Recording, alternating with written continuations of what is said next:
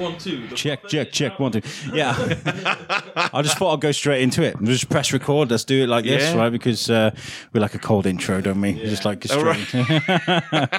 Today on the Shrewsbury Biscuit, we've got uh, the world famous Jim Hawkins. Thank you anyway. Hello. Uh, he's, he was just like as if he just did that. um, are you say something, Shane? Hello. Turn your microphone on. There, There we go. There we go. Shane is here. Hello. Uh, thank you very much for sitting with us. That's all right. Thanks for inviting me. Yeah, It's, you um, finally found the place. yeah, yeah. I finally found you. Worth the worth the wait. Though, definitely. Absolutely. I found him wandering around on Trinity Street. Help! Hello. Yeah. Are you Alex? Are you Alex? It's not like I'm trying to Door knocking. Is this Al- the Alex residence? I nearly did actually. It was because there was a woman that came out of number twenty four, Yeah. Trinity Street. yeah. Um, and I was and I was about to go up to her and say, "Yeah, is that you?" And uh, and, and is, is am I am I in the right place? And she just scurried back inside, closed the door really sharp. It's just You know like, what? This this neighborhood is so is so um, so almost private. I mean, we've got, people we're friends with. Yeah. You know, lots of people talk, but everybody's that private. If you went up and went, I'm looking for the guy that does the Shrewsbury Biscuit, they'd be like, ah. Yeah, quite, yes, yeah, I'm looking for a Shrewsbury biscuit. Oh. Go to a shop then. yes. yeah. Well, that's well, that's some very very arcane code for something, isn't it? Yeah. I'm looking for some Shrewsbury biscuit, if you know what I mean. Yeah. got, got me It's on biscuit. Grope Lane. Yeah, we were we were talking about Grope Lane with Stan Sedman, and I said to him, "Is it like what I'd, what I've heard?" Because Stan Sedman Yeah. knows his stuff, and I was like, "Is it what it was?" What, what, what Yeah. I'm telling you, he's like, yeah. "Yeah." Anyway. he had some uh, really uh, interesting facts, you know. Um, oh, he does, doesn't he? I'm gutted I missed that one. I'm not going to lie because I was, I was working. So Yeah. I'm a bit gutted that I missed that. He but- just knows everything. Yeah. it's amazing. he's an absolute asset to the town, and Oh, totally, And yeah. I was saying to him that we should we should get some like understudies for Stan. We should call him the Sedman Tours. Keep him as Stan Sedman thinks and have like a le- proper legacy, you know? Absolutely, Because he's yeah, no spring quite. chicken, of Yeah. course. Um, so it would be nice to. Careful. Well, Well, no, yeah, we uh, know we need Stan Sedman stands. If I suppose, yeah, Yeah. quite. Yeah, we need extra stands. Yeah. So let's talk about you now. Um, Thank Thank you for sitting with us off the BBC. And I know you're not. This isn't the, the nice suave offices you're used to. No, no, no, no, no. Seriously, I do a lot of recording on location. and no, Yeah. I've recorded in some extraordinary places. so sitting in imagine. someone's not cozy, comfortable kitchen is absolutely fine. Yeah, quite. So you do you do quite a bit on the out- outside. You do take you know is is that something you like to do? Um, yeah, I'd, I'd used to do an awful lot. And I used to do an awful lot more. I, I, I used to do a lot involved with the radio, and I used to do quite a lot of other stuff as well. Um, and I was actually just running myself into the ground. So I eventually stopped. I, I did actually at one point Take um, note. yes, actually, seriously. I mean, it, it, it's all it's all very well doing what you love, but doing what you love can become a real burden if you end up doing it so much time. Um, we- I did get to the point where I, I was working like sixty hours a week at the radio station, and, and my producer would actually book holidays for me. So Yeah. I would just either forget or deliberately not, um, and I'd be walking around like a like a, a hollow wraith shadow, of a man. and um, and uh, yeah, and so eventually they, they actually made me stop that. I just suddenly thought, actually, I don't need to do this. I don't need to. Um, so, I yeah, I do. I do other things. I I do some photography. I do some event hosting. Um, I play some guitar, and but mostly what I do is be on the radio. Yeah, awesome. And uh, how how did that all start for you then? That all started. Um, that all st- started a, heck of a long time ago. Seriously, I mean, I mean, I mean, for you, for you guys, it is going to seem like that was when everything was in black and white. Um, but I was. It started for me in uh, probably about 40 years ago. What did I tell you? There you go. Ask your dad. Um, when I started doing hospital radio in uh, Leamington Spa, where I was living at the time. Um, and I got into that because I'd been doing some uh, live audio engineering and sound engineering and, and re- uh, recording engineering at a recording studio. Um, so I was I went there to help out with the engineering, which was I, I've got to say I couldn't work any other stuff. Well, I could I could drive the drive your desk, but the, as far as the digital stuff, I know you're using Audacity, and I can just about Yeah. use Audacity. But anything more complicated than on the digital front, I, forget it. I, I up until when when everything was all analog, you could put me in pretty much any studio anywhere. You know, 24, 48 track, and I could do the thing. Um, and since everything's gone digital, it's like don't you know, I don't know how this works. You press a button, it all goes wrong. You're like, ah! I've got no idea. So so I started off doing that, um, and because I did know how it worked at the time, and I had comprehensively been overtaken by two generations younger than me. Um, and then they needed someone to do uh, a couple of shows, so I did. And then I went to university, and I did university radio um, at. Uh, it was. It's now Raw twelve fifteen. It was then W nine six three, which is the student radio station at the University of Warwick, um, which was a fantastic place to be and huge fun, and had the most amazing location. We're talking about uh, incredible locations. Warwick's beautiful. Warwick is a, is a beau- it is a beautiful university, and you can't really see where it is now, but because they built up all around it. But the student union um, was kind of triangular and came to a point, and at the top of this pointed building was an enormous glass window that looked right out across Coventry and Warwickshire, and that was our studio. Right. and it was just the best thing in the world. I mean, it sounded awful to be honest. We had a heck of a job with the acoustics, Especially when it it sounded terrible, but the views were amazing. Um, and so that was that was great. And then while I was there, um, this and again this tells you how long ago it was. Uh, a radio station was opening up in Coventry, uh, which was the 21st ever commercial radio station in this country, and there's now like hundreds. So that tells you how long ago it was. Uh, and they needed people who knew a bit about radio who'd do stuff cheap. Um, and so they basically came down with a big butterfly net and roped a whole load of us in. um, and I was one of them. And I, I then I was actually spending more time there than I was at, at university. So I ended up being on the radio by default. I was terrible. Really? Yeah, yeah. I've, I've still got the I've still got the tapes, and no one's ever going to hear them. I, I was awful. I, I mean, I was nine, 19, 20. I was there till I was fucking radio. I got the hang of it eventually. Yeah, by the mid '80s, i'd just kind of figured it out. Yeah, yeah. I think I think I think this this sort of thing is is definitely you've got to have experience. You've got to just keep doing it, keep doing it, keep doing it. Yeah. And I've learned. I mean, we, uh, a couple of weeks ago, um, it wasn't a couple of weeks ago. One we were recording last week, but by the time this goes up, anyway, um, I found some old audio on this laptop. I'd hidden it in some obscure file somewhere, and I was like, "Oh, we could use that." Like, we got nothing to release, and it was um, a couple of interviews that me and Shane did at Comic Salopia back in in May, June, June, June, Uh, June, yeah, about June, wasn't it? And um, even then, it's only a couple of months. Even then, I sounded so like frigid and so kind of um. yeah. ca- can you, you? relaxed into it? yeah, and it's really weird because like I always feel like as soon as I switched on this mic.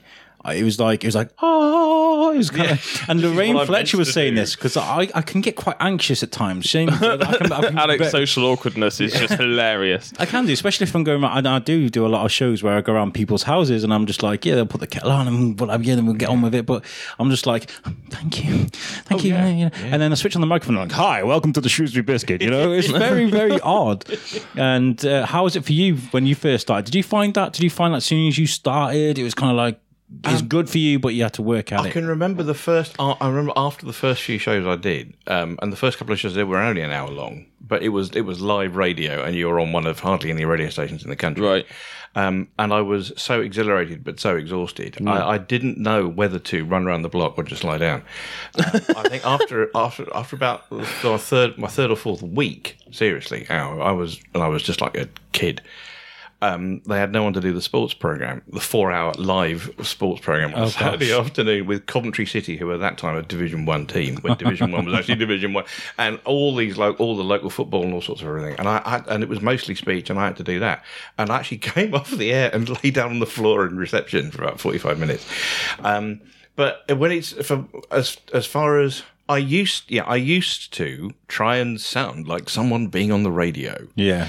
um, and Uh, and and and and I actually had kind of two voices. Funnily enough, we were talking about this on the show a couple of days ago um, about if you have if you have another persona that you inhabit because we were talking about RuPaul's Drag Race, um, and we would talk, heard from from some drag queens, including one with the remarkable name of Vinegar Strokes. I, just, I don't know how I kept. There's, there's one, one's called, one was called Bag of Chips, and the other one was called Vinegar Strokes. I have no idea how I kept a straight face. Or actually said that on the BBC. I feel bad enough saying it now. But, but we were talking about, you know, do you have another persona that you inhabit? As if you know you might Yeah. be uh, a guy called Steve, and then you become Bag of Chips or whatever. Um, and I said, uh, so I said, you know, if you'd have another persona, whether it's cosplay or drag or whatever that you do, and introduce me to them, come on the radio and tell me about them. And I, and I suddenly thought, "Ah, actually, I'm doing this now. This is my other persona almost because basically when, when I'm on the radio, it is it's it's um, kind of 105 percent of me. If you Yeah, yeah, I feel it's like the but but like you, I'm I am well. I have mental health problems. So I have anxiety and depression. I've had that for years, uh, and the anxiety thing is terrible. Yeah. Um, and people and people say, well, how the heck can you do, actually do that? And I, well, I've been doing it for so long. Yeah. I've kind of got the hang of it now. Um, but uh, It's kind of nice to have like something to almost because I'm the same as you. Anxiety for me is terrible. I mean, I've trying to explain it to my. I'm, at the moment, I've just. I mean, I'm, I'm open about it. I'm just starting to do therapy now, and I'm trying to work at it. You know. Yeah. And you know, I'm trying to explain it to people that don't suffer from anxiety. And it's really difficult, right? Because you can't just be like, "Oh, I feel really angry," and they'll be like, "Why?" And you're like. There, there, there, there- there's no reason. Oh, I'm, I'm feeling really shy, really uh, ridiculously shy. I mean, Yeah. Comic Salopia is a perfect example because I was at the opener and there's like millions of pounds worth of artists and creators in this room. Um, I've got my Tascam microphone and I'm, I'm like, I'm ready to, I'm supposed to go around and mingle and do, do the Peter Parker thing, you know? Yeah. And I'm just, I'm just stood in the corner like, nah. No, I can't do, no, I can't do that. At all.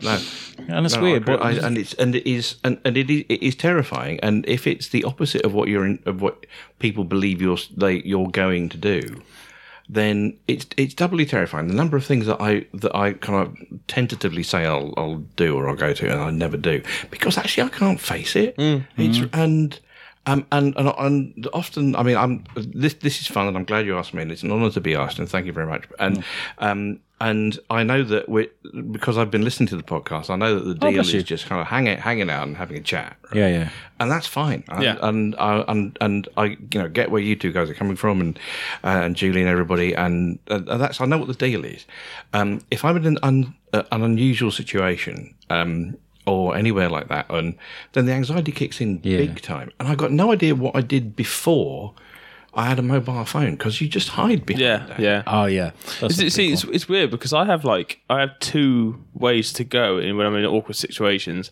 I either completely shell up and I Yeah. struggle. I mean, you you've experienced that sometimes. I just don't know what you put me on the spot sometimes. Yeah. And like the other day with- on the other podcast, you just turn around and you you just like, okay, Shane's going to open the. the Start the podcast now. Three, two, one, do record. And I was like, uh, I just didn't know what to say. And it was a great little setup. What I did was, right, I was trying to explain to people how hard it was for me to in, uh, like start my first ever Yeah. podcast, Yeah. like you know, and like it was really hard. I did 17 takes of it, but unbeknownly to Shane, I was going to use him as the guinea pig and be like, right, start the show, go. Yeah. and he struggled, and it's, and hard. yeah, but, so, so like, I've got kind of that side of things where my brain's completely blank and I have just no idea what I'm doing. Um, but then the other side of it is I tend to go over the top, so Right, I'll yeah. start acting out. You know, and I Yes, try to be like the Joker and like try to be the most funny one in the in the room and like you know be the loudest or the you know, and I and uh, it's something which I've I've been trying to work on for a number of years because similar to you, I, I do struggle with a lot of things. And actually, funny enough, that's how Alex got me onto the podcast Oh right. because I was going for I- I'm actually now officially divorced, Right. Um, and I was going for a really rough patch, like you know, Yeah. And uh, that's how me and Alex met because we met at the prison doing scare acting, as obviously a lot Yeah, of our listeners will right, know. yeah. and. Uh, we got chatting. We got a very similar sort of life, you know, Yeah. things we've been through and, and whatever. We've got very. I thought you were going to say a similar attraction then, but no. No, But no. You're, you're far better looking than me, dude. You're much our, better. eyes, our eyes met across the Victorian cell. no, actually, my eye was hanging out, my brain was hanging out. So, and I did your makeup, so that was did, a glorious beautiful, moment, wasn't beautiful. it? Um, and yeah, so we got talking about the struggles I was having at the time, and Alex was just like, "You should just come on, come on the show," you know, because it really helped me. Because that's Yeah. how Alex got onto it, you know, if for the same sort of reasons. That's like an outlet, and exactly. um, and yeah, he just come on the podcast, and that was it. Then, really really. well. Yeah. And and funny enough, you should say about listening to old um, old audio and stuff because I listened to some audio when I first started on Thorskin, Oh, you were awful. and it was awful. I listened to myself. I get, my awful. voice actually changed. Like it's it's Yeah. it sounds different Yes. now. You know, like what our really audience weird. got from that was they they, they listened to you develop and, and now the, the our fans love him and he's actually been off Thorskin for a while now and people are asking for you they're like where's Shane he disappeared was like, But they'll be guys, surprised when he comes back because he used to sound like this. He was so worried about it. so those are very But Alec Haribo Gillis thing. advert, when I this is my favourite one. so weird. oh, oh no. How- What was it like? Um, I mean, I guess you've had a few years' experience, but like, with I don't know how it works at the BBC. I mean, I got to sit and watch the morning show being produced because I went from being really rude on the other show to having to learn how to ad lib in a safe manner for everyone's ear. So that they, they were kind enough to let me go and watch things being produced. But like, as far as planning guests. Are concerned. How does that go? Do they go? All right, okay. You've got Tracy, and she's from Macclesfield, and she's got a really cute dog. Go. Go. Sometimes I don't get that much that much information. Well, some of the some of the people that with, that come that come on the show um, are we have set up in advance, so I kind of know who they are, Yeah. and uh, cues and questions have been written for me. So, um, uh, uh, the Tim, the producer, or uh, or one of the rotating cast of assistants that we have, will have written uh, some questions for me. So I know, and there'll be some briefing notes, and I'll probably have looked up something about these people anyway. I mean, I, we, we do something every Monday called the Cool Seat, which is not not it, it's a kind of podcast vibe to it, Yeah. which is because we well actually it started off in two ways. One was I was getting frustrated talking to some really interesting people for only 10 or 12 minutes at a time. Um, and the other one was um, we were doing a, uh, we they kind of eased off on it now, but we did it very seriously for quite a while. Did something called the hot seat, where we took people who are in charge of stuff and held them to account. And you know, if you're the head of something, or the director of something, or the chief executive of something, you come in the studio and I'll ask you awkward questions, and and our listeners will as well. And I just wanted something that was a bit more comfortable than that. So, Yeah. with the opposite of that for me was the cool seat. So we'd get cool people in, um, and uh, there's quite a lot of crossover actually between some of your guests and some of mine uh, when it comes to the cool seat. So we just get cool people in, and uh, I, I can talk to them at, uh, at at greater length for that. And so if it's a cool seat, I will probably spend quite a bit of time finding out about. Yeah. Um, and still, I get surprised by some of these. Yeah, there- there's two approaches. I mean, today to, to speak to Lorraine and, and to Stan, I wrote down loads of notes. Sorry, last week uh, I had to take loads of notes because, like, you know, these guys are are, are important in, in the community, and you've got to get it right. And then Lorraine is absolutely fine. Stan is just he's just a superstar. Absolutely. And yeah. um, but yeah, there's some sometimes you, you it's just better to just I haven't written any notes today because I just I was just like just have a chat. Yeah. yeah, exactly. So, I mean, Yeah, we're quite. getting so much better at that. We are, Yeah. and um, with, with the hot seat, I, I, when you were saying that, I was thinking, oh, there's so many people I'd love to put in that Yeah, seat. mate. I was just thinking Some that old as well. managers I've worked for. Yeah, so, um, absolutely. So, what were you Absolutely. thinking when you let three people go on annual leave at the same time, Darren? Leaving me on the department on my own. yeah, everyone should be able to do their own personal hot seat. They should. I You think Once a One- year. Once, a- well, yeah, yes. It's like oh, what's that? Uh, what's that movie where where once a year there are nothing's Purge. nothing's that's it. The Purge. Mm-hmm. Um, it's, it's once a year you can just you can pick one person and you get an hour to ask them or say, them, Yeah. say to them anything you want. Without any fallback. Without, without any- no, and they with no comeback at all. with a lie detector te- attached. yeah, yeah, yeah. All, all- any technology that you when you decline my holiday request, what's that for a genuine reason? oh, what's it like? I mean, like I've I've interviewed. Mm, I've I think I've probably had at least one. Trying to think now, person that's I've just not been able to get anything out of in an interview. Yeah. and it's it can be awkward with a podcast, but you can always jazz it up. You can always shorten the, the, the you know the, the breaks in the conversation, things like that. Live on air, how's that for you? Because Oh, uh, yeah. Uh, well, there's num- this falls the number of categories that this falls into. Okay, um, one is um, where because actually going to. The, if I'm not making much sense here, but recording this in, in essentially your kitchen. Yes, it is. It's a cool and relaxed place, right? Yeah. Um, a radio station studio is not a cool and relaxed place because it's full of weird equipment. Um, and uh, um, yours, and it's an alien environment for most of the people that come into it. And there is something about a radio studio that weirds out almost everybody who's It's never almost like been a in one clinical before. kind of environment in a way, Yeah, isn't it? But you can't define why, and the reason why you can't define why is because it's essentially an anechoic environment. There is no echo. Yeah. It's a very, very acoustically dead environment, and you're very rarely in an environment like that. Yeah. I mean, you do quite a few hard walls and tiles here. So if I do this, echoes Yeah. around. Did Yeah. that in the radio station? Not a thing. Yeah. And subconsciously, that that unnerves people. Yeah. Because they're in the environment they've never been in before. we went to the quiet room in um in um Guild Hall. Uh, the university, Yeah. they've got a quiet room in there, and it was one of the weirdest things ever. You could like, it was just like, it was almost you know like when your ears pop, Yes. Yeah. That's what it's like. It feels Yeah. like that. It's crazy. Yeah, exactly. So, so it's ironic because I think it's a quiet room where you're supposed to go and chill out and relax, and you go in there, it's like, hang on, I'm not relaxed. for some psychoacoustic reason. I don't quite get it. It's like an airlock before you're being released into Yes, space. exactly, exactly. So there are some people that are weirded out by the by the psychoacoustic environment. Uh, there are some people who are fine until the red light comes on and it becomes apparent that I'm actually talking to them. Um, in which case, you just have to, you know, if they're you have to be, well it's the preparation before that Yeah. you try and make them feel as comfortable as they, as they can be anyway um, and you know, I'm I'm I'm not most of them I'm not holding to account. I'm not grilling. I'm not giving No. them a battering about anything. I just want to have a chat with them, like you guys. I want Yeah, to yeah. find out what something about them. And So, so do you find that sometimes you have days where you literally just can't? Because obviously, live on air, I struggle sometimes to to find the words and just sort of keep the rhythm up. Which is why, to be fair, like there was the auditions the other day, wasn't it? The, Yes, the yeah. Radio Shropshire. Yeah. And I messaged out and I was just like, um, yeah, I said you should go for it definitely. And then I messaged my girlfriend separately. And I was like, "Oh, should I go on it?" She was like, "Yeah, nah." I was like, oh, "Yeah." So to be fair, like, I can I can do this without yeah, because I think between us, we we you know we gel Yes. well together, and it's like a, the to and fro between us. But Yeah. like I think on my own, yeah, no good because I won't And- be able to find the find the, the words in the rhythm. I'll probably get mm. used to it. Like, yeah, like exactly. yourself, but, you know, but but used to doing it. under Yeah. pressure. So like, that, so yeah. do you find that there's days where you just can't Oh yeah. just Yes, actually, I mean, up. we are recording this. We are recording this on a Thursday, and I have a real thing about Thursdays.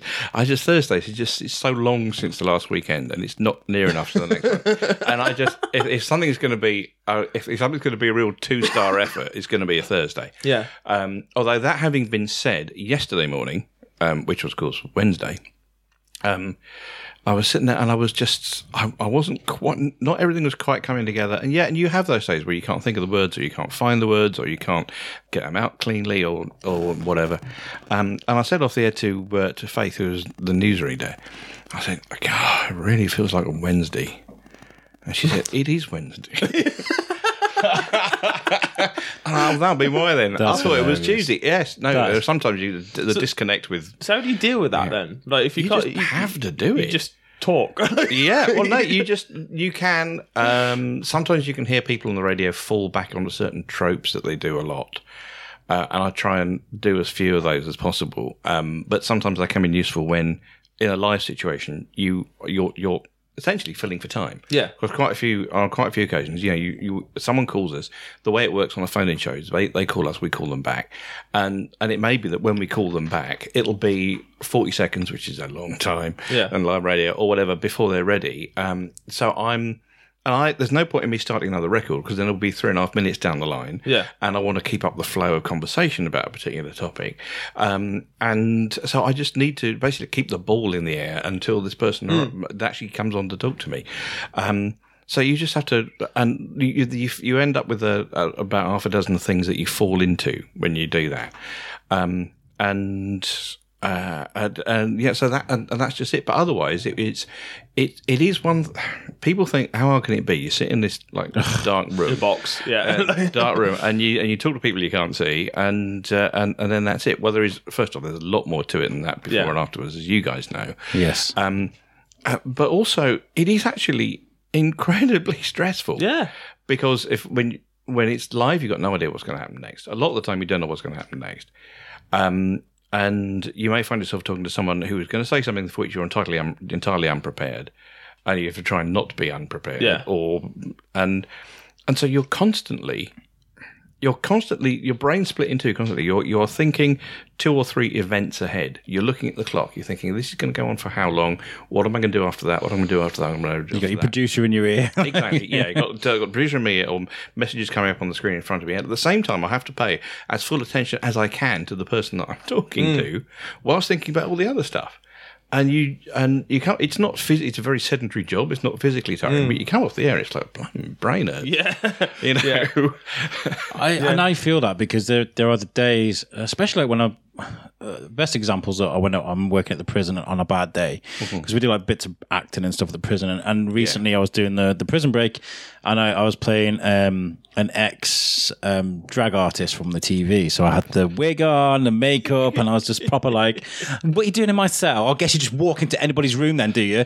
Like you know, and like on the bad days because I've got this highly energetic, really. I throw tantrums and throw clothes across the wing and stuff like Yeah. You know, on the bad days, you have to really put your all into it. And I- and I- Absolutely, yeah. And it's for like four or five hours. I'll come home and I'm just exhausted because I've put Yeah. Mm. a lot into that. Yeah, exactly. And Yeah. you know, I did I did go to the the New Voices uh, audition, Mm. and it was a really weird experience for me because they told us to to to to write to tell a story for a minute. Yeah. And this is what I do. This is what I do every week. Yeah. this is like I think we've got so many things to say. And Shane was like, "You should tell the story about stealing the handshake from the mayor." And I was like, "Yeah, that's a classic. That's great." So I, I wrote it down, and it was like it was a minute twenty. But if I rushed through it, it was a minute. And I got in there, and it was it was uh, it was Nick that was there. Um, I, I, you know, I've, I've met him a couple of times, so I was comfortable. I've got to open my book. There was no headphones. I, I like listening to my own voice. I was kind of like, oh, this is weird. And then I was like, okay, here we go. I started reading. Then I missed where I was on the page, and so I had to backtrack. And then I had to like, I didn't get the, the story finished, and it was just like a, a jumbled up story that. And I was just like, Yeah. yeah. So Take two. Yeah. yeah. yes. and it's just nice being able to go right. I need a wee. Pause. Yeah. Exactly. Yeah. Quite. Come back and yeah, so we. yeah. So yeah, I, do, I I mean, I've always had respect for. I mean, uh, I've I, one of my heroes growing up. One of my heroes, but somebody I was always religiously listened to was Chris Moyles. Chris Moyles, I had a, Moyles, yeah. he was great. I used to buy his books. I used to listen to his show religiously. Yeah. Uh, when he moved to the, the mornings, it was difficult because I had a job that I was working while he was on and stuff, Mm. you know. But I used to listen to him after school, and he had a really chaotic show. Yes. Absolute He still does. chaos. To be fair, Radio X Yeah. is pretty, you know, pretty Yeah. chaotic, and like that. That's how where I sort of see if this sort of takes off. That's how I see like this sort of podcast becoming at some point if it does get to that kind of level because Yeah. you've got that very much sort of like the group of people sat and they're all having a chat about various Yeah. things. Got people Yes. ringing in. Yeah, it's all it's a very sort of podcast esque Yeah. Yeah. sort Yeah. of setup, isn't it? It's not really like a sort of radio show where you sort of sat talking to one person. Yeah, yeah. You, you often find that the things um, on radio that sound most chaotic or sound like there's so many things going on uh, are actually the most tightly produced of all. And you've got there is a producer in the background who's keeping a very close. I can't imagine it. He's with Moyles. Anyone that can do like 20 minutes without playing a record at half past six in the morning about the fact that he's not been paid enough regularly. Um, I can't imagine that he would take too much notice of a producer. But uh, but quite often the, the stuff that sounds the most chaotic is is the most tightly produced of all. Yeah, I guess is there like a ratio of producer to host type thing, or is there something going on there where you've got to you got to keep an eye on so many people's levels and this, yeah, you know, it's it's nice to it's nice to think so. Um, uh, but I mean, for um, for me, the the show team is me um, doing the show, and I'm driving the desk because I'm doing all the tech side of it, and Tim, who is the producer and who is you know technically in charge, he's the one who officially officially gets the rap if I do anything wrong. Um, and he has an assistant sitting with him in the in the, the next door next door studio. But on um, on bigger on network stations, then you'll have um, maybe a producer per segment, and you might have four segments in a Oh, wow. in, in a show. So you'll have one person whose job is to yeah, but their job is to absolutely nail that. Is to make sure that segment is as good as it can possibly be. They've got the right guests. They got them in quality. They got not on the phone. They got. They know what's going to happen. Um, and that is really that's a that's that's a tremendous skill. And you think, well, how you know how hard can it be to be responsible for getting half an hour of radio on the air? Yeah. Um, but really hard. It's quite a lot involved, a lot of Especially when moving it's on, parts, nas- on isn't national radio. Yeah. Yeah. there are a lot of moving parts that you've got to try and keep in the same place. do you find yourself? I mean, not mentioning any names. Do you find yourself finding your, your favorite producers, the ones that like you know you can work You with You walk well? into work and you're like, oh, thank God I've got them. it's when the the we, well, I've got to say here we have a fantastic team at BBC Radio Shropshire. Yeah. and we've got a really hugely supportive management team, um, and they they get us basically, and they get what we're trying to do, and they get what the people from Shropshire Shropshire want, and they get how we're going to do it. Um, and one of the ways of getting that is to team people up really sympathetically and that's something that are really good at. So uh, Tim and I have been working together. He's been my producer for like four and a half years now, I suppose, or four five years. Um, and and when they and, and so they will shuffle teams around, and then when they find a, a fit that works really Yeah. well, then where people get complementary skills and complementary qualities, then they'll stick with that, and that'll be what they'll what, what they'll go with, um, unless someone gets a job somewhere else, or, or there's some disruption or something else go, that goes awry, then they won't. If it ain't if it ain't broke, don't fix it. If it can Yeah. be improved, then improve it. But if it's not broke, don't Well, fix it. that, that's that's the qualities of being a good manager, though, isn't it? Is kno- Exactly. knowing your Yeah, team quite. and knowing what works Yeah. the best and the right, right combination uh, in various. Different It's very yeah. rare you get that in a It is. It really is, and that's why when you do get a manager that that Yeah. that has that skill and really takes note of what what they've got, you know, what they've got in the deck, kind of thing. Yeah. You know, and they know what cards to play and when to play it. You know, Yes. that that that's Yeah. a sign of a good manager. You know, And there's the other side to, to being on radio as well is the uh, the things you get to get up to on, on the outside of the world. And I noticed on your Twitter, you're very you're very feisty on Twitter. I love your Twitter; it's so good because you get somebody being a numpty, and and John would be like very politely, "You're being a numpty," like you know. I'll, yeah, I will. Um, for the good of my mental health, I've been doing that less now. Yeah. Um, because because it can actually take over your life. Yes. And now I'm, I, I, I've tried to. I learned. I, learned. uh, I've, been on Twitter for ten years. I think for almost since it started. Um, and I, I'm only now am I getting the hang of certain aspects of it. Um, one is, and there's this um, there's this campaign against on, online hate. I can't remember what it's actually called, but uh, which is the idea that don't feed the trolls. You know, if you've got if you've got someone who is trolling you, then don't chuck anything back. Don't bother. And one really interesting thing about that, and this is something I was that I used to do all the time, and I've stopped doing it now, um, is if someone if you see someone saying something utterly stupid or offensive or whatever, um, don't retweet it with your own comment because that amplifies what they're Yeah, saying. yeah. And uh, and this works on other social media as well. And that means the logarithms just look at the fact that that offensive comment's being retweeted.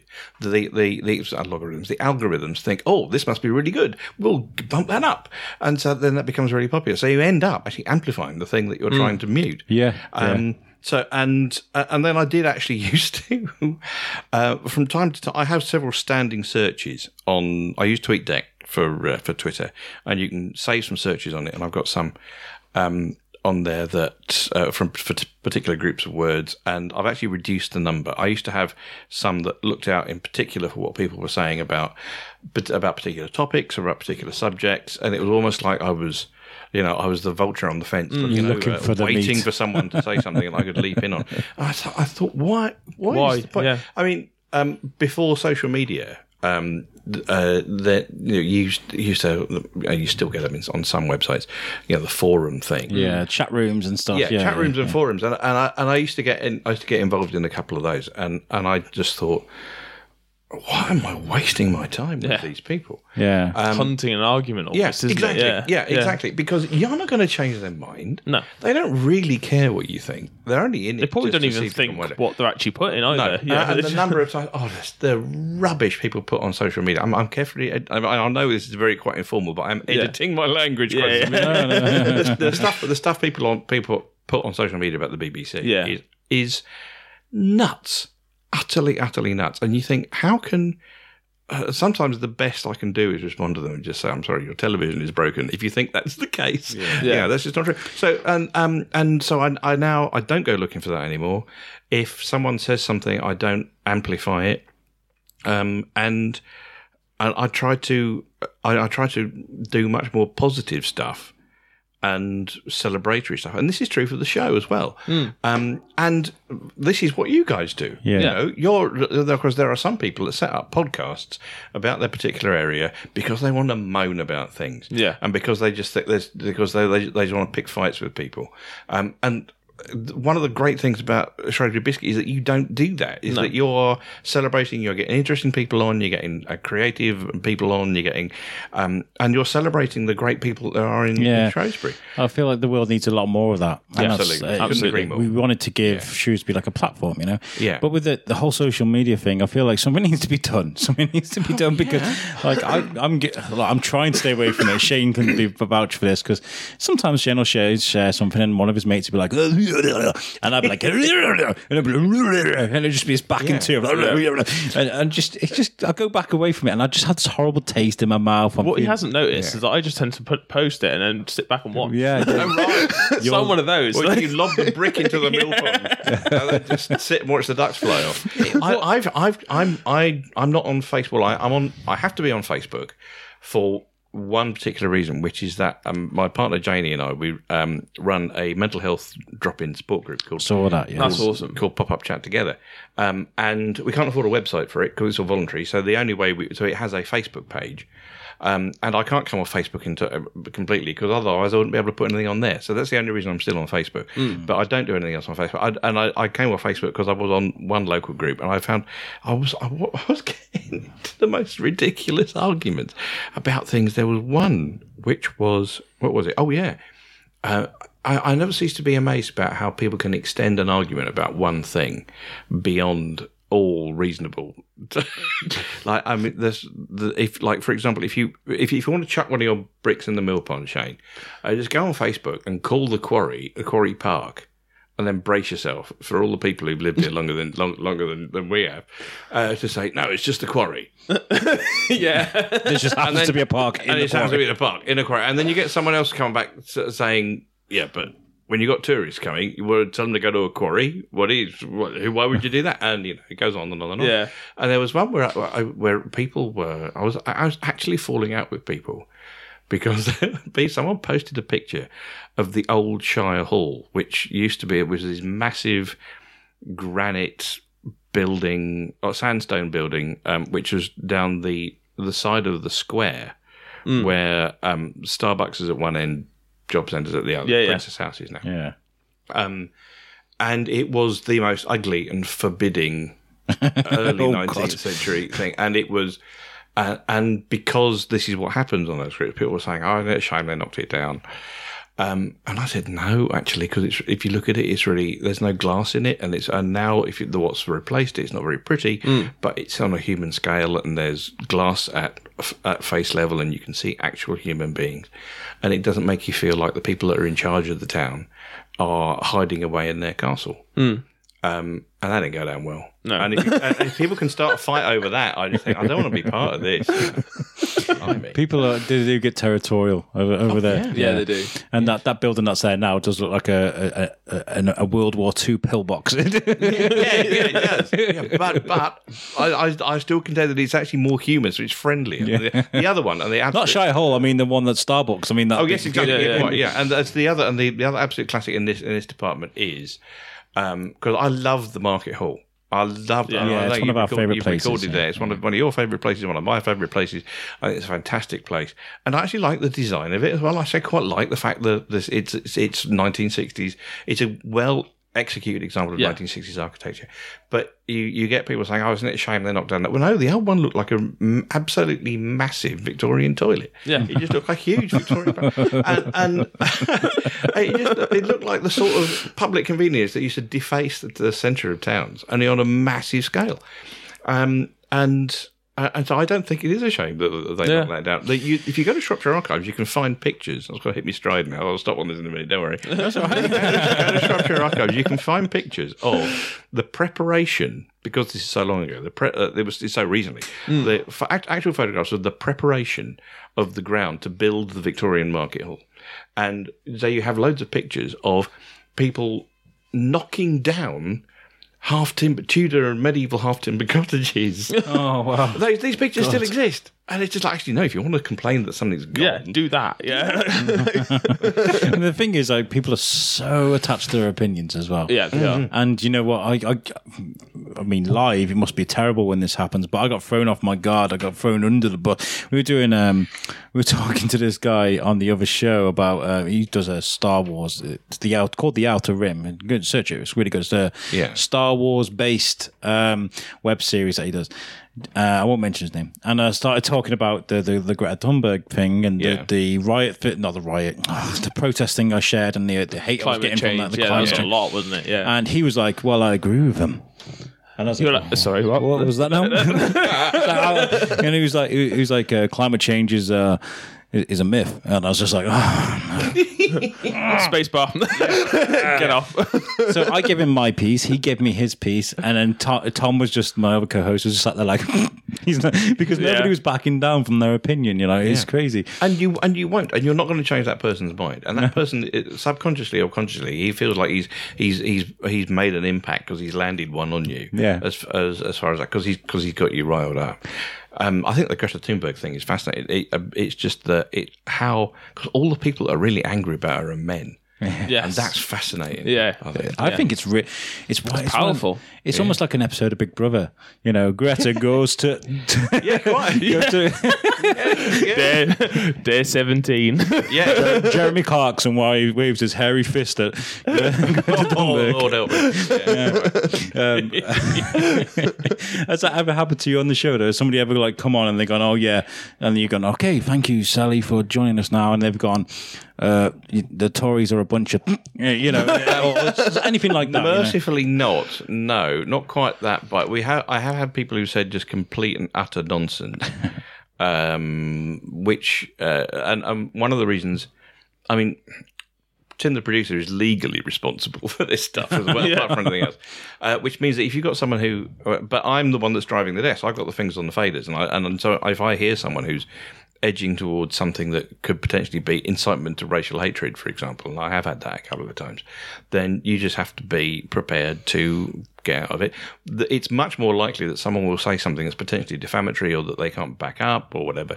In which case, it's my job to ask them to back it up. Yeah. Um, or they'll say something about uh, about someone else, and I have to. You know, point out that you know that might be their interpretation of what's going on, but that's not necessarily slander, slander. well, exactly. Yeah, quite. Yeah, yeah, yeah. Because it's because it's it's it is libel. uh, you Yeah, know, yeah, and course, yeah. it's public. It's a published libel, and um, as the publishers, we are we are responsible. Especially when it's attached to the BBC. You know? Yeah, exactly. so you have. I mean, and there have been mercifully the BBC doesn't because we get proper training. Hmm. This doesn't happen so often, but the number of times that it's happened in, let's say, other sectors of of uh, Media. of, Yeah. of, of the media. There was one where um, there are going to be some people who really hate to be reminded of this. Um, there was one where uh, who was I think it was I think it was the Soham murders trial, and Ian Huntley was on trial, and uh, and off the back of a news bulletin at eight o'clock in the morning, some commercial radio presenters uh, just said, "Well, he's obviously guilty, isn't he?" Yeah. you know, quite. And uh, and was um and there've been a couple of occasions like that, and and the actually the ra- the management of the radio station and have been hauled up in court Really? before the judge and said, look, you know, you're prejudicing the trial. And and the idea that the idea that people can go on the radio without actually being trained in the basic elements of media law Yeah. it boggles the mind. Which is why I found it fascinating how they went, Russell Brand, here you go, here's a microphone, and go, and expected nothing wrong to go happen happen with Russell Brand. Yeah. Because he's his podcast is amazing, but that's a podcast, right? Yes. When you when you phone it, what was it? It was Radio X. What, what, what, radio station was he with when he did that? Um, Oh, we did the, the phone call The phone Andrew call Sachs. thing, that was Radio 2. was that radio? That was, not only was that BBC Radio 2, but that was, that was pre-recorded too. oh, really? Yeah. Oh, gosh. Um, and one of the and one of the things that you can say about the BBC is that it learns from its mistakes. yeah, absolutely. Um, and that was absolutely one of them. And uh, and as a result of that, anything that was pre-recorded, anything that was longer, anything that was pre-recorded and was longer than twenty-one minutes, so that would be a long feature in a in a in an ordinary program, um, had to be listened to by someone in a position of authority before it went out, and it had to be ticked off, and they had to check it against, Yeah, yeah, and, and that kind of thing. And, and that still happens. We still have to, you know, if you're recording something, if you're recording uh, recording a program, um, then there's there's a fair amount of paper. Well, it's online now, but it but uh, of compliance paperwork um, to make sure stuff like that doesn't happen again. Yeah, and that's good. That's really good. I mean, one of my favorite things was uh, Scott Mills when he used to re- ring up people. Like ex ex boyfriends and things like that. That was really he's such a he's so funny. He's uh, he's a very very cheeky guy. I love Scott Mills. Do you, do you, so with the you, you guys? I know you're you you know you're based at BBC Shrew, uh, Shropshire. Like, do you guys get to move around, go to different stations, meet other um, hosts, uh, presenters? Yeah, some sometimes it used to happen more. Doesn't happen so much now, um, but, but it does. But um, but online a lot of the time, actually. okay. Um, but they're uh, yeah, that you you get to you, you get to meet up. You, you know who the other people doing Yeah, that kind of job yeah. are really. So I mean, I get it. I mean, like we we record shows for people in America. I do it every week. You know, it's Yeah. and people. I mean, now I fixed his microphone. Uh, I managed to get as though Tom is sounds as though he's sat with like you guys are now. Yeah, yeah. yeah. It sounds fantastic. Yeah. Um, what I was going to ask is this like this this coupling this grouping up of local radio stations that aren't BBC. So they've all become um, under the same umbrella now. They're not. It's not like a local thing anymore. It's all kind of very commercialized and things like that. Have you guys had an impact because of that? Um, I can. It can only be good for us. Exactly. Yeah. It can only be good for us because um, if you want something that's genuinely local, then the own the, the the place to go now is BBC local radio or a community station. And some community stations are absolutely great. Some community stations are less good. Um, some, uh, but a lot of them are. In fairness, a lot of community community stations run on volunteers. Um, and so they may not be the highest professional standards, but boy, they re- they're really committed to it, and they do a really great job. Yeah, I used to kind work of for thing. one. I used to do um, um, Alex's entertainment buzz, and uh, I used to have eight minutes where we're like, ah, and in the news today. yeah, exactly. Yeah, but you really cared about it, right? Yeah, and all the people around you really cared about it, and that was that was part of the thing about it. Um, but uh, I mean, again, that that radio station I mentioned previously, that was the twenty first ever commercial radio station, um, was in Coventry, um, and it served Coventry and uh, and South South Leicestershire. Um, and that, and we we were we were entirely unique and self-contained. And uh, down the road there was a radio station, but there's BRMB in Birmingham. Down the road from that there was the Beacon in Wolverhampton, um, and we were all different, and we uh, and we were all dedicated to doing exactly what the people on our patches wanted. Um, and then as soon as the regulation got lighter and um, the basically the, the the money guys in suits thought, oh, we can consolidate here.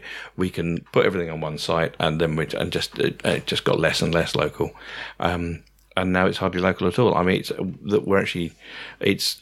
Um, it's almost I, I could barely believe that a city the size the size and importance of Coventry, hmm. you know, with the Coventry's history and uh, its industrial heritage and everything, and with and with a constantly changing population and it's constantly growing, that that could be without a top line commercial radio station. Oh, it's unbelievable. I've got ideas. I got. I'll talk to you off air. I've got, I'll talk to you off air, but I do have ideas because this thing, this this this almost synergy of, of, of radio stations has has got me. It's got my blood boiling really because you're right. People do need. Yeah, Yeah, absolutely. Um, and you know, some people prefer not to listen to the BBC. with No disrespect. And do you know what? Some Sure, people, absolutely, yeah, you know, yeah. we've actually experienced it already uh, with with doing the biscuit. Is that like you know we've had people turning up to events and literally saying, "Oh, is this where this is happening?" And then we're like, "No," they're like, "Yeah." So, Yeah. "Oh, well, I didn't even know it was happening. And, uh, We heard it on the biscuit. yeah, exactly. Yeah, Yeah, quite. like, uh, and we've literally Yeah. had that, haven't we? Yeah, yeah. People turn Couple up of to times. places, A few times, yeah. You know, Yeah. and with, And that's with, a fantastic thing. Yeah, and that's that's and, great. and you lose that if you don't have that. Yeah, that, you quite. know, community kind of exactly. And if uh, and if you're being served by a radio station from 30, 50, 100, 150 Mm. miles away, then the person who's on the air doesn't know about. They can't cover everything, can you know, they? They, they, they don't, don't know about the topography. They don't know about No. um, that North Shropshire's flat and South Shropshire's hilly, for example. Yeah. You know, just basic stuff like that.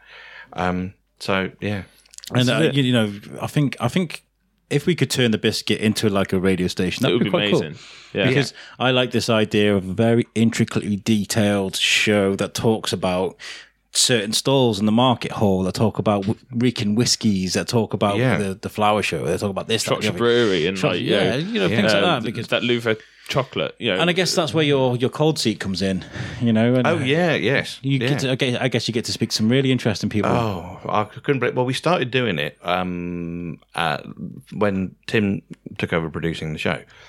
Uh, so about four years ago, and we thought, oh, well, this will run for about six months, and we'll run out of people. Um, four and a half years on, Yeah. uh, we've still got a really long list of people that we that we've already booked or that we want to get on. Um, and yeah, I have I have met some absolutely incredible people. There's a bloke called Mark O'Shea who was actually was in the studio talking about something else. Um, and this is going to be you're going to have to cut this out. You're going to have to cut this bit out because he's at um, Shropshire uh, Wildlife Trust tomorrow, and he is like Crocodile Dundee and Indiana Jones rolled into one. Really? Um, yeah, he's an amazing. He's a professor of herpetology. He's a snake expert. Okay, we can cut back into this now. Um, I'm going to leave it in. I'm Okay, like, he sure, was fair enough. Um, but yeah, he's but he's doing a talk about it. He's a snake expert, and he, and snakes are his thing. Um, and he, he, he, you know, he wears the big bush hat and the and the, the khaki vest and everything, and and he's got uh, long white hair and a massive beard, and he's just like, yeah, he's absolutely such a character. Um, I do recognise the name for some reason. he's done stuff on TV, Yeah. and and he's he's like the snake guy, Yeah. and he's written the book of snakes, um, and uh, and he he's the he's the most fantastic storyteller, not least because he has the most fantastic stories Yeah. to tell, some of which are utterly terrifying, you know, about looking king cobras in the eye, and Hmm. uh, um, well, what what it was like when I caught my first black mamba, and this kind of thing. You like, Like, what? "Blimey." You caught absolutely. what? No, absolutely, he's uh, he's so he's uh, absolutely jaw dropping. Some of the some of the people in some of the really memorable cool seats have been people who've been um, who you wouldn't really. You wouldn't necessarily think twice about. it. There's a bloke called Norman, who I think was a, he was one of the first half dozen that we had, um, and he had been he'd been a plumber and central heating engineer in South Shropshire for the last part of his working life. But the first part of his working life, he was a freelance sound engineer, a sound designer, working in the British film industry, and he was an Oscar winner. And gosh. quite, and uh, you know, it's I think it's Thunderball, the Bond film where Odd Job has the bowler hat with the razor blades around the outside. He froze it. Yeah, everyone knows the scene. Yeah. He throws it across the room, and you hear this whooshing sound, uh, and it moves. It pans in stereo left to right, and there, there it goes. Um, and he was the guy. He he basically got the Oscar for the sound design on that film, and that was the one of the things that clinched it for him. and uh, and and he and he'd done all sorts of things. He'd worked on so many huge films. Um, and then he just got fed up with being a freelance and, and he thought, I don't want to do this anymore. So he moved to Shropshire, retrained as a heating engineer, and was going around fixing people's boilers and then going home to this Oscar statuette. He brought his Oscar in. and I've actually held an Oscar statuette. He brought his Oscar in. And it was absolutely incredible. It's amazing how people hold themselves. So Phil Yeah. Davis, Phil Davis Yes. was the guy we spoke Yeah, to at Comics Unlimited. yes. He was let- he was holding doors open for us all Yeah. the whole weekend, and he was He was fetching people in for us, and like at Yeah. one point we were stood outside, we had a bit of a break, and like he was just come up and he was just stood there ch- ch- talking to me about how there was uh, two or three comic book artists um, who was. Uh, looking at somebody's portfolio of their Yeah. own work, you know, and they Yeah. and they were sort of giving a few tips. You know, Charlie Adlard goes over and he looks over the shoulder and he starts chipping in as well. Like you know, you're talking millions Absolutely. of pounds worth Yeah. of comic book artists all stood around this table. Yeah. Phil stood there and he sort of stood next to me. He's going like, "There's some money's worth there, isn't there?" And we're just talking about, you know, I didn't really know who he was to be honest. Turned out to be the, like the writer for the for Go Jetters. Yeah. and like he'd done all this work on kids' TV programs and Yeah. stuff. And once I found this out, I was like, "Oh, wait, why aren't you on the podcast? Like, what are you- what are you doing?" bringing Like, people in, holding doors. I I just thought he was there to help out. Yeah. I didn't Yeah. realise. Such a nice guy, Yeah. though. You know, Exactly. He- you- you- but you wouldn't tell. No, At absolutely. all. No, You no, no. You tell. wouldn't know, and that's and and, and we and we, uh, you, you know, we're, we're obviously on the same page. As this, we love people like that. Yeah. you know, people who are, um, who are just are just cool but don't make anything of it. Yeah. um, and are just naturally interesting and fun to talk to, and um, some people some, some people are just hilarious to spend time with. I mean, one of the one of the cool seats. So quite, I, I'm a I, I love doing musicians, having musicians in the cool seat. Um, and a couple of those were Miles Hunt from the Wonder Stuff, who's just hysterically funny and a really, really lovely bloke. And Fuzz Townsend um, off Car SOS. Yeah, um, yeah, yeah. Who lives in Bishop's Castle um, and was the only man I've ever met who's been the drummer in a band that was named after a drum machine, Bentley Rhythm Ace, which seemed a bit weird. But he was he was such a lovely guy. And Yeah. um, I mean, yeah. you got Peter Postlethwaite as well, who used to live in, in Bishop's Castle. And my dad Yeah. was saying he's fishing on a pool once, and uh, his just car pulled up behind him, and uh, he "You caught much?" Dad was like, "No, not much." You know, you do carry on. And he, he hears the, the door going, and sort of dad didn't think much of it. Next thing, come around the side of his umbrella, kind of thing. Like you know, it was Peter Postlethwaite. Yeah. And he was just like, yes, hello. Yeah, and he exactly. come and sat next to him, like, and had a coffee with him, and he was Yeah. just chatting about the pool and stuff, like, like he was just the average Joe. And you kind of forget, really, don't you? Like w- when you when you see people in the media and on telly and that kind of stuff, you forget that they're just normal people. absolutely. you know, Yeah, and, and And that's the lesson I learned from a couple of people, like Charlie Adlard, who came round here like you did. uh, Yeah. And I, I was just like, you, you know, and he was just like, internationally famous man coming in my house. all right, guys. Yeah. And I'm just like, oh, hi, you know, um, just scouting for girls. I was kind of Yeah. like, I was kind of like, they're going to be like, oh, who wants to speak to us today, you know? But they were just like, "All right, how you doing? Yeah, you just yeah, like, exactly. like Yeah. you, you, you, for example, yeah, know, you you're from, example, yeah, you're from like- the BBC, and I'm, I'm you sat in my kitchen just chilling with us, uh, and you've been a great guest. Well, you know? it's also like you know people's pasts and what they've been through. Like you said, like with the guy with the um, heating engineer and stuff. Yeah. People's past uh, has always fascinated me, which is where the uh, memoirs of Salopian come in. Yeah. and that's where that sort of come from. Uh, yeah, the idea of that. And I was literally, I was driving at the time I was doing this uh, this job. I was literally driving to and from London every day, so I was doing a lot of driving. And Yeah. I just, I've said it a lot on the show, so you know, apologies for repeating myself again. But um, yeah, I literally. I knew I would work nights. So I knew at like half three in the morning he was going to Yeah. be awake. So I was like, messages, messages, messages. I was like, ow, ow, ow, answer your phone, answer your phone. He rings me up and he was just like, what do you want? Like, what's wrong with you? Like, why are you awake? and I was like, I've had this amazing idea. And uh, and yeah, it was Memoirs of Salopian. It just come to me. Yeah. Just out of nowhere, Yeah. you know. And the idea of it was, is that, you know, with regards to Shrewsbury and like the Shrewsbury's history, you know, I hear my dad talking a lot about the modern rocker days and that Yes. kind of stuff. Yeah. But then beyond that, you know, it's it, my, like my nan, um, you know, she, she's lived in Shrewsbury, well, lived in Shrewsbury all her life. Hmm. And, uh, uh, you know, the, the memories that she had is gone now, for, Yeah, you know, forever. And, and that's sort of, it's sort of starting to come to me a bit. We're like, hold on a minute. A lot of this stuff is just disappearing. You know, like for Yes. example, on, on a broader spectrum, you know, the the last person that was alive who was on the Titanic is Yeah. now died. You know, Yeah, so there's- that's it now. It's all gone. Yeah. Yeah, you, you're never going to get anything That's the- back. the from last that, you know? connection you've got yeah, with that. Exactly. gone. Yeah, so right. we're getting to the point now where a lot of the history is just starting to dwindle away. Yeah. So that's where the memoirs of Salopian come from. Cause You're really passionate about this, and I did. I did write to the BBC, and I was like, "Can we come on and maybe reach out to some sort of appeal for people to come forward and just just sit and talk with it like you are?" all, you it, all, it's, all I want it to be is just you, you like you know how I said it about it in the, in the past is you know you know when you get your granddad uh, during the war when I was a lad and you think oh god here it goes again like you know I've heard the story about 20 million times I want to hear it you know Yeah, 'cause exactly. I haven't heard it Yeah, you know yeah. Just and because someone's heard it before, Exactly, you and I think- I think times that- doesn't mean no one else wants to hear it. Exactly. I, th- I think that with with the, with the sort of inverted brackets, you know, elders uh, Yeah. of our families, we kind of just get used to it, and we don't appreciate. Yeah, what and you don't know what through. you got till it's gone, and Exactly. then and then you suddenly realise, I re- you know, you really wish you'd spoken to someone about Yeah. something. I mean, my granddad was born in 1901. Yeah. Right, he, he was he was a relatively old dad when he had my dad. You know. Yeah. And one just one thing it come to my head actually randomly today in the office. I just that's why I just brought it up. I, I can remember my my my dad telling me that he can remember his dad Yeah, telling my nan, you know, so my dad's my nan like, um, one time over the breakfast table whilst reading the newspaper, and he just went, "Oh, Buffalo." Uh, no, sorry, I got that wrong. Apologies. Okay. it was my granddad's dad yes, can remember um, saying to my granddad's mum that um, Buffalo Bill's been shot.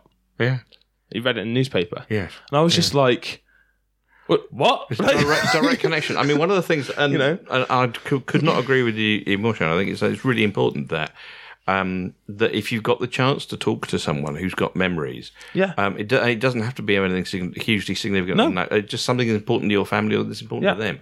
That you know, get it down and record the, it. the one way or idea is is that it's supposed to like it, once it starts going i think it'll take off because when people start listening you know somebody will come in and start talking about like the modern rocker days the things that happened things they saw Yeah. you know names of people and that kind of stuff and all of a sudden somebody will go i remember that yes, for, and it's for different perspectives. So then that, that person will come on and start talking about that, which then spark off another bit of fills in different and, bits, and then you'll start yeah. piecing together all bits of yeah.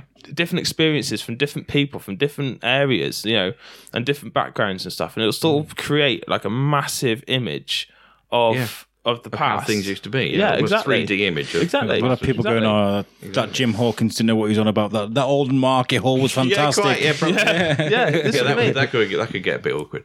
But I mean, one of the things that um, one of the things that I that I've always loved is um, is old photographs and, and old films, certainly, but particularly old audio recordings, old, old sound recordings. Um, and uh, I, I get a, more than a bit anarchy about it. Um, but for example, there was uh, there was something that the British Library, the British Library has a lot of these, and um, and blogs about them a few times. And there was one who there was there was there was someone who was that was the voice, but in, in in short, it was the voice of someone who was born two hundred years ago. And you think you can actually hear the voice of someone that was born Yeah, it's two years ago. That's that's an absolutely mind blowing thing to me. And it's this thing that we do on the show. It's only an occasional thing because there's not there's only so much content about it that, that can be that you can do something with. But uh, called Found Sound, um, where we've got get people who've got old tapes, um, old records, things that of of members of their family or whatever. Um, and we get the people who own the that audio to tell the story of the uh, of uh, of what's on the what's on the recording. And we've had some fantastic stuff. There was um, uh, a woman called Sam who had a whole bunch of reel to reel tapes, little three inch reel to reel tapes. Um, her dad was in the forces and was stationed in Singapore. Um, her mum was back here in this country with uh, living alone with, with three kids in Plymouth and they communicated by with these tape letters. So she would just put a little reel of tape on, um, record what was going on, and you could hear the kids in the background, and you know, and you could hear doorbell ringing, whatever. Um, and she would send it off, and her husband would record something and, and, and send it back. She still got some of these. This is and this is from before she was born, so this is the mid sixties. Um, so we had Sam on telling the story of what of and explaining what there was. There was um, someone who found a whole bunch of cassettes that every year on Christmas Day her granddad used to record a cassette of everyone that was around, even if it was just kids telling jokes. Um, and they got those. But I, we it started off with a real a chance discovery, which was um, the guy. and I see. Well, and, and two two friends of mine, lovely people, Charlie and Moretta Jarrett. Um, he at the age of eighteen, um, they were they fell in love in, in their late teens.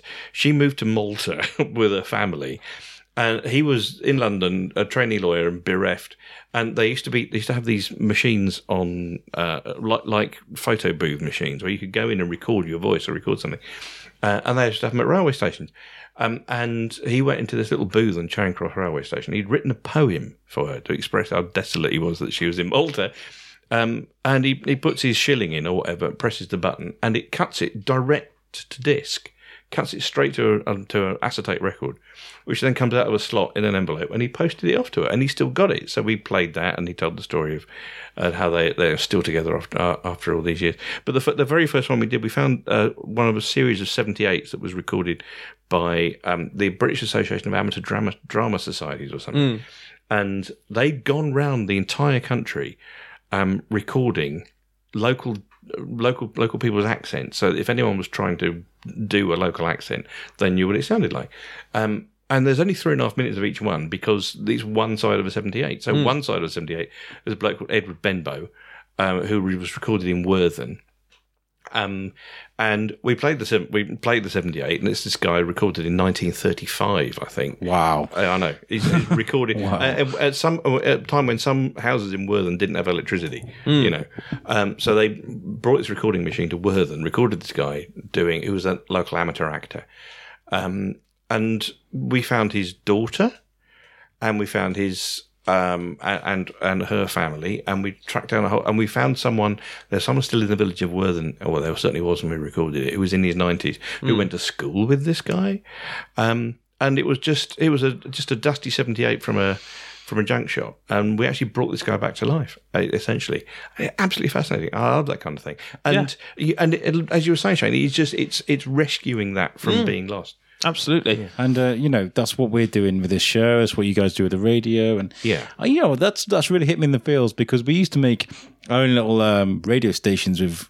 You know, s- sorry for people we stole music from, but uh, we used to record. The, we was like, okay, and here's some, here's Michael Jackson with "Bad," and we pressed like record, and then okay, that was, and then we mess around, play around. and yeah. If I could listen to one of those tapes now, I wonder what the reaction would be because I don't know if I'd be sad, like probably make me cry. In all honesty, I cry at Batman. Um, so, Funny, funny enough, I, I, used to, I used to pretend to do news. We used to make up news, write it down on a piece of paper, and we used to sit on the table and we used to have an old, like, proper on your shoulder video camera Yeah. that a stand. Oh, wow. And uh, when, when I was growing up, my dad picked up from a boot sale or something, Yeah. probably, you know, whatever.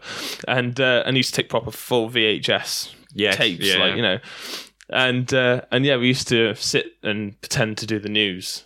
And my brothers and sisters were just like, for God's sake. Like, they were never really into it. And I used to be like, no, no you're doing it wrong. It's your bit. Like, come on. Just put- But yeah, if you find those, then you Yeah. That'd be great. I, I, I want a copy. exactly. There's, your, there's your YouTube channel. That's sort of- it, yeah. So, Jim, do you, do- I, I want to talk about about your what you do with mental health because I think it's Right, really okay. important. Um, do you want to give what you do a shout out because Yeah. and let people know where to find it? Thank you. Um, yeah, I will do. I, I mean, um, I'm men- mental health is something that you used to that people didn't really used to talk about, and it's still something that people don't talk about as much as they should.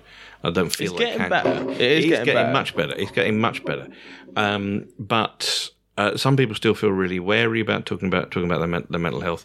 Uh, I used to be like that. Um, I used to be quite open about it with friends, and I wasn't so much on the radio. And then it just got to the point where I couldn't not, so I Yeah. just wanted to talk about it. Um, but uh, there's this thing that happens every February, which is organised by Time to Change, which is an umbrella organisation of four or five different mental health charities called Time to Talk Day. The idea of Time to Talk Day is that um, it, it's- an opportunity, a a kind of nudge, if you like, to have a conversation about mental health. Um, and for one Time to Talk Day, um, about five years ago, um, I, I I was trying to think what what could I do. This was nothing to do with radio. It wasn't it wasn't anything to do with the show. I wasn't going to record anything, nothing like that. Um, so I just thought, and I put it on. I think I put it on Facebook. Or actually, I can't remember how I publicised it now. But anyway, I was just going to sit in a table on a, at a table in the corner of the old Market Hall Cafe, and I just had a few leaflets from Time to Change and stuff, and I and I just let it be known, as I say, I can't remember how, that if someone wanted to come along and just have a chat about mental health, then there'd be someone with no clinical expertise but with lived experience, me, there to talk about it. And Right. so it started off. It started off like that, and um, I actually had like I think four or five people come out, including um, one woman who was so felt so embarrassed about the medication she was on that she kind of just leaned in and whispered it across the uh, across the um, uh, across the table to me, and she'd never told anybody else about what, what she was on, um, and it was an antipsychotic, um, and at the at that time, I was actually on the same thing. I said, no, look, I'm, that's, you know, I'm on, I'm on, I'm on that time taking that too. It's fine. It helps you. It helps you get through things. Um, I actually had to stop taking it because it had this effect on me where I was on holiday for 14 hours. It, was, it was too effective. And so I just, I, I could only take it on Friday afternoon. I used to, I used to take time, I went to citalop- sleep. citalopram. Yeah. And uh, it, I think what I was going through at the time was very environmental. It was so, it's something that wasn't permanent. Yeah. because uh, and I explained to the doctor, and he was like, "I don't know where that's come from," but I was walking down the middle aisle at Asda where I used to work, and everything just went really bright and really Oh, too yes, much for really me. intense. Yes. And I was yeah. just like, "Wow, I think I need to t- stop taking these now," and I did, and yeah, I, I managed Yeah. to work my way out of the situation I exactly. was in. That's Yeah, quite. that's quite cool, but. Yeah, but you do find yourself experiencing the world quite intensely. On some of these things. But after that time to talk day, um, uh, my other half, Janie, who's an opera singer, um, and who also has lived experience of mental health issues, um, said, "Well, that that actually went really well. Wouldn't it be great if we could do something like that?" So we thought, well, something equally relaxed and laid back. And so we thought, okay, let's try and think of what we can do. So we came up with it's a slightly clumsy name, but it was actually tied in with at the time everyone was doing pop up shops, so pop up was the Yeah, thing, um, and it was also tied in with an organisation called Together. Uh, which is no longer really going so much, and certainly we're no longer as involved with it. Um, and so we we looked at a, at a way of doing basically a time to talk day every every month. So we've got pop up chat together. It's every um, every first Saturday of every month. So um, actually, it's this will be unless you're going to put this out in the next 36 hours, this will be useless. But it's this coming Saturday morning, if you want to tell anyone about it, um, and it's at Palmer's, which is the not-for-profit coffee house in in the Old Baptist Church on Claremont Yeah, Street. Yeah, yeah, yeah. Um, um, eleven till one, and it's not it's not a membership group. It's not you don't sign in. It's not anything about um, yeah. There's there's no guest speakers. There's no professional experts. It's just. Uh, and you don't have to talk about mental health. A lot of the time, we talk about dogs because a lot of people love dogs. Um, but it, it, it's something where if you're uh, if you have lived experience of mental health issues, then then just uh, or if you know someone who does because it's there's all there's not that much support around for the families and partners of people who've got mental health issues then just come and hang out with us have a coffee and a cake have a have a, have a chat Nice. and a That's really, really good. Um, It is good. and it, it's it goes up. You know, it, it varies. Sometimes some some months we'll get a couple of dozen people. Some months we'll get half a dozen. But everyone's really glad to be there. Yeah. and and we're really glad to do it. Well, well, part of part of the whole mental health, you know, depression and anxiety kind of bubble is is the um, you know, you find yourself closed off. You know, Yes, you do struggle to go and mix with people. And actually, Yeah. when I was going through my difficulties, one of the main th- I was very much aware of this. Mm. Um, and all I wanted to do was to shut myself in my room and not do anything. You Yeah. know, um, and I made a point. I, I knew that if I got into that habit, it would continue. Yeah, you know. you would never ever come out. Yeah, yeah, exactly. And um, so I made a point of making myself. I, I was with people all the time and positive people. Yes, know. yes. Um, and sometimes I just turn around, to, just turn up to my mate's house, and on particularly bad days, I just turn up, and they would be like, you know, you open the door, like, "Hello, you Yeah. all right?" And I'm just like, "No," Yeah, quite. and they'll be like, oh, "Okay," and then they'll just invite me in. Um, you won't mind me saying it, you know, my mate Matt, um, who used to live down the road from where I used to live, and uh, and he used to just literally uh, walk in, and you go, "Do you want a brew?" And I'm like, Yeah. "Yeah, yeah," and he'll sit down. And he'll be sorting out his daughter, like you know, just, just doing whatever he's doing. I just sit in his house just Yeah. because it was with someone, you know. Exactly. And then he'd sit down, he'd go playing Call of Duty for a bit, Yeah. and I'm like, he didn't never once mentioned it. No, ever. exactly. You know, No. never once mentioned He it He knows why you're yeah, there. and like so we'd play on Call of Duty for a bit. Eventually, if some eventually sometimes you know you sort of sit there and be like, "Do you want to talk about it?" And I'm like, "No." Yeah. Like, okay. Fair enough. Carry on quite. playing COD. Like, yeah, exactly. Put the kettle on again. yeah. Um, and and it, and that is that is so valuable. And having friends that you can do that with Yeah. is makes such such a difference. Um, because I have, and I'm really great. I'm Yeah. really, really glad of it. Uh, if you want, to, if you want to give us a, a bit of a shove, you can find pop up chat together on Facebook, um, which is how we do all our stuff. Uh, we're also at chat together on Twitter, and essentially first Saturday of every month. And in Palmer's, eleven o'clock in the morning till about one o'clock. That's yeah, well, just- I think I follow you on Twitter and like the Oh, Facebook. feel, feel free to come along, you know, because there's all sorts of people there, and Yeah. there's some dogs too, which is nice. Oh, right, okay, May- maybe, maybe. then. All right, that's the king of the dogs thing. eh? Fair enough. Uh, I love no, I do like dogs. I like dogs. I- I'm more of a dog person than a cat dog. Oh, yeah, right, and me. I, I- like I think some cats I'm a bit wary of. Like that Well, the Paul's perv- Cafe, I'd probably be a bit like, "What are you looking at?" I've not been in there. Have you been in? There? No, no, No. no, no. I need to get in there. I need The- to get in there. I've been to Nerdy. That's, permanent- that, you can play with the. the Oh, They're permanently in alpha mode, aren't they, cats? Uh, I just don't. Yeah, I don't trust them.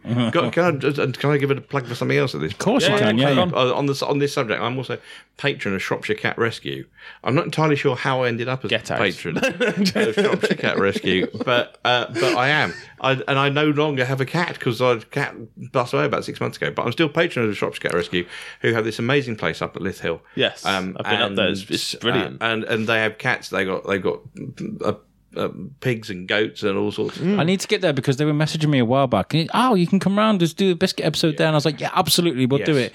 And then what happens is I'll Life. get like Phil Gillam will come in, Yeah, or quite, this yeah. will come in, or the flower show, and I, everything. Like, it doesn't get pushed back, but it's like, ah, you have I to just juggle haven't got things. round to it yet. Yeah, yeah, yeah. Yeah.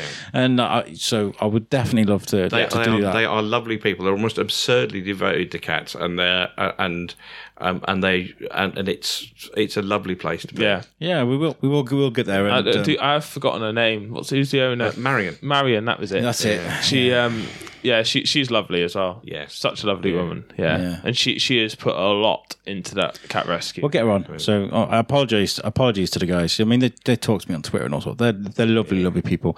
Um, and now we've scrapped our four four show a week schedule. We can get you in even more now because now we're just like we'll just do shows whenever. Okay, we've got the Yeah. minimum four because that's how many people are coming to us. It's Well, crazy. yeah, right, yeah. exactly, and that's tremendous, isn't it? It's That's crazy, fantastic. and like we don't get paid. yeah, literally. I'm, so, I, exactly. I'm just so happy everybody's talking Yeah. about this and what. Well, we don't- that's, yeah. That was the goal. That But was the the difficulty Yeah, is quite. obviously we do have to work at the same time. Yeah, Yeah, yeah. I, I work full time. Yeah, I'm working every day, and like you know, I- I work full-time too. To do four of the you only three days. Three thirty nowadays. yeah, quite exactly. It all adds up. However many days it is, it's long days. Um, if uh, yeah, and how do how do you find the time to do? I mean, because it's not just recording it. You know, you've got to edit it, you've got to yeah. put it together, you've got to get it up there. it's difficult. I'm a very passionate guy. I love he, doing he- what. he's a lot more. Um, you do a lot more work than I do. In all fairness, I just sort of turn up. Um, but, uh, you know, the the 40 minute uh, interview I did with John Wagner a couple of weeks ago um, was really it was an amazing interview. But I opened it up on Audacity and I shrunk it right down. I was like, oh, because the because he's a he's a bra- broad Scot and he's got, this amazing voice. Yes, he's got, and but sometimes he brings it right down here, and that does nothing for the audio. And then he brings it right back up, and then so you got these really loud bits and these really low bits, so you can't just like drag it across, bring it all up, Yeah. because then the loud bits are too loud. So it took me two and a half hours to edit forty minute piece. You know, and I was just like, "That's what it is. That is what it is." Yeah. um, there's You, an art you, to it. you, you know, you can compress it. Yeah, I, I, I, I, I, can do- press the heck out of it. I do compress it, but the, I find like the the loud bits when you compress it, they tend up They squash. Really, yeah, they're And then very quite- yeah, right. Why didn't you compress it? because then they sound like a robot. yeah, they do. Yeah, yeah. Because the loud, if you if, if you do it too much, then the loud bits sound like they're squashed, and the quiet bits, all the background noise comes up, and Yeah. it's just, and suddenly you get. What I tend to do is what I tend to do sometimes is I I, I bring bits down, bring bits up, and then compress it. Then add a bit more bass, then bring it back up again, and Yeah. then it sounds. For, is, I nearly swore. Yeah, I it nearly swore it on my really show. good. Yeah, it does, In response to your question, uh, when do we find time? I think the main answer to that has got to be very, very, very understanding girlfriends and wives. That's basically it, really. Especially my wife. I mean, like today I've been working all day. I've gone home, scoffed two pieces of pizza, got changed, and went straight out the door again. And Mrs. was like, "Hi, bye, eat my eat your food and That's go again." No, I do. understanding. Yeah. But we've got You know. Julie to thank as well now because I'm not just like Shane, Shane, Shane, Shane, Shane. I'm kind of like Shane, Julie. Hmm? yeah, it is handy. Yeah, because I mean, at first, obviously, I was doing it on his own, and then Yeah. we, but we had, we had, um, I don't know what that was. Uh, we had, uh, we were doing Thorskin together, and now said, to, you know, I'm going to need some help with biscuit, and Yeah. sort of started to help with the biscuit. So I've scaled you down from the Thorskin Yeah. show to, Yeah. to the biscuit more. Um, but Because- it- yeah, I mean, and then and then we got, um, then we got some more help, and then we got some more help. Yeah, yeah. It's just nice. It's nice to find people yeah, out of as it's, passionate. um, but Judy, Judy's great. Yeah, yeah, so far she's she's been you know everybody that's oh, this. you should tell you should tell him about the um the brainstorm that she did like straight off the bat like almost straight away Julie, I went I went for coffee with Julie in the morning. I think it was a say it was a Wednesday morning. I don't know what, what it. By the Friday, we met up again, and she'd had a full um, cloud chart drawn of different things. I think I've got it. It's not on the fridge, is it? No. Um, she had the whole town laid out in she, this. was, in she this had the, the podcast labeled into like sections and then Whoa. like very, off that like people who would be involved in that sort of section of of, of uh, a topic I guess you know and she made That's, this brainstorm That's, that's production at a very high level. and we were like there you go that's next year's podcasting done just book it any- anyone who can do that is such an asset. Yeah. She is. She is. She's amazing. Right. Well, let's wrap this up because we've been going for an hour and seventeen minutes. It's Really? been a long show. No, no, no. I've, no, I've really enjoyed this show. It's been really good. I, I did a five hour Star Wars one the other Yeah, day you are. that wasn't supposed to happen. It's not supposed to be five hours. Like the, the volume. like get to the point where you think I'm really starving and I need the dog? well, the, the, the thing is, the thing is, right. Time elapsed three minutes, three hours space bar. The, the first volume we did was meant to do we did do episodes one, two, and three of Star Wars, an hour a, a piece, right? But Eric Fluger is a is a famous artist in America, but he's like the he's like the professor of Star Wars, and he's such a joy to talk to. And I was like, uh, he wasn't quite happy with how he did it last time. He wanted to he wanted to vent and wanted to tell things as they were because he looks at the philosophical side of things and he is working on one of the most amazing pieces of art I've ever seen in my life. I'll show you before you go. And um, I just wanted to let him talk, let him talk, let him Yeah. talk. But once he started going, you couldn't stop him, and I just didn't want to stop him in his stride. So I was like, uh huh, yeah. I mean, we no, I, we had a really good to and fro. Oh, you know, it was really really Yeah. good. But he he really enjoyed it. But what we're gonna have to do now is rather than do one big long volume, we're gonna have to do it in three separate bits because people will be. and, and just just just to put it in perspective, it took him two and a half hours to edit forty minutes. So, so there may not be the level issue. Though, so Eric, if you're listening and you're wondering why it's not out yet, that's why. right. Post production. Thank you so much for joining us on the Thanks for show. asking me. It's been really fun. I'd love to get you on again. We should Yeah. do it again. I would love to. Seriously. Maybe we can get on the cool seat as well. We'll be like, Yeah. "Whoa." Yeah. yeah. Well, I thought there was a plan to do that at one point, but uh, we we have so like Julie, we have so many ideas and yeah, I think we were we were talking to Tim about coming on talking about um, uh, memoirs of a Salopian, but yeah. um, things have been because Julie's going to America and you've got things you're dealing with. I didn't want to be like, sorry, BBC, we're busy. Uh, but I was, I was kind of like, I had my hands tied. I was kind of like, oh, what do I Yeah. say? What do I do? I really want to get on. I want. I'll, I'll come on tomorrow if you like. You know. You're doing it on your own. yeah, sure. Let's let's do a bit of interchange between them. I'm ha- more than happy to come on. I couldn't do a story for a minute. oh, Five God. hours though, no Yeah. problems. Yeah.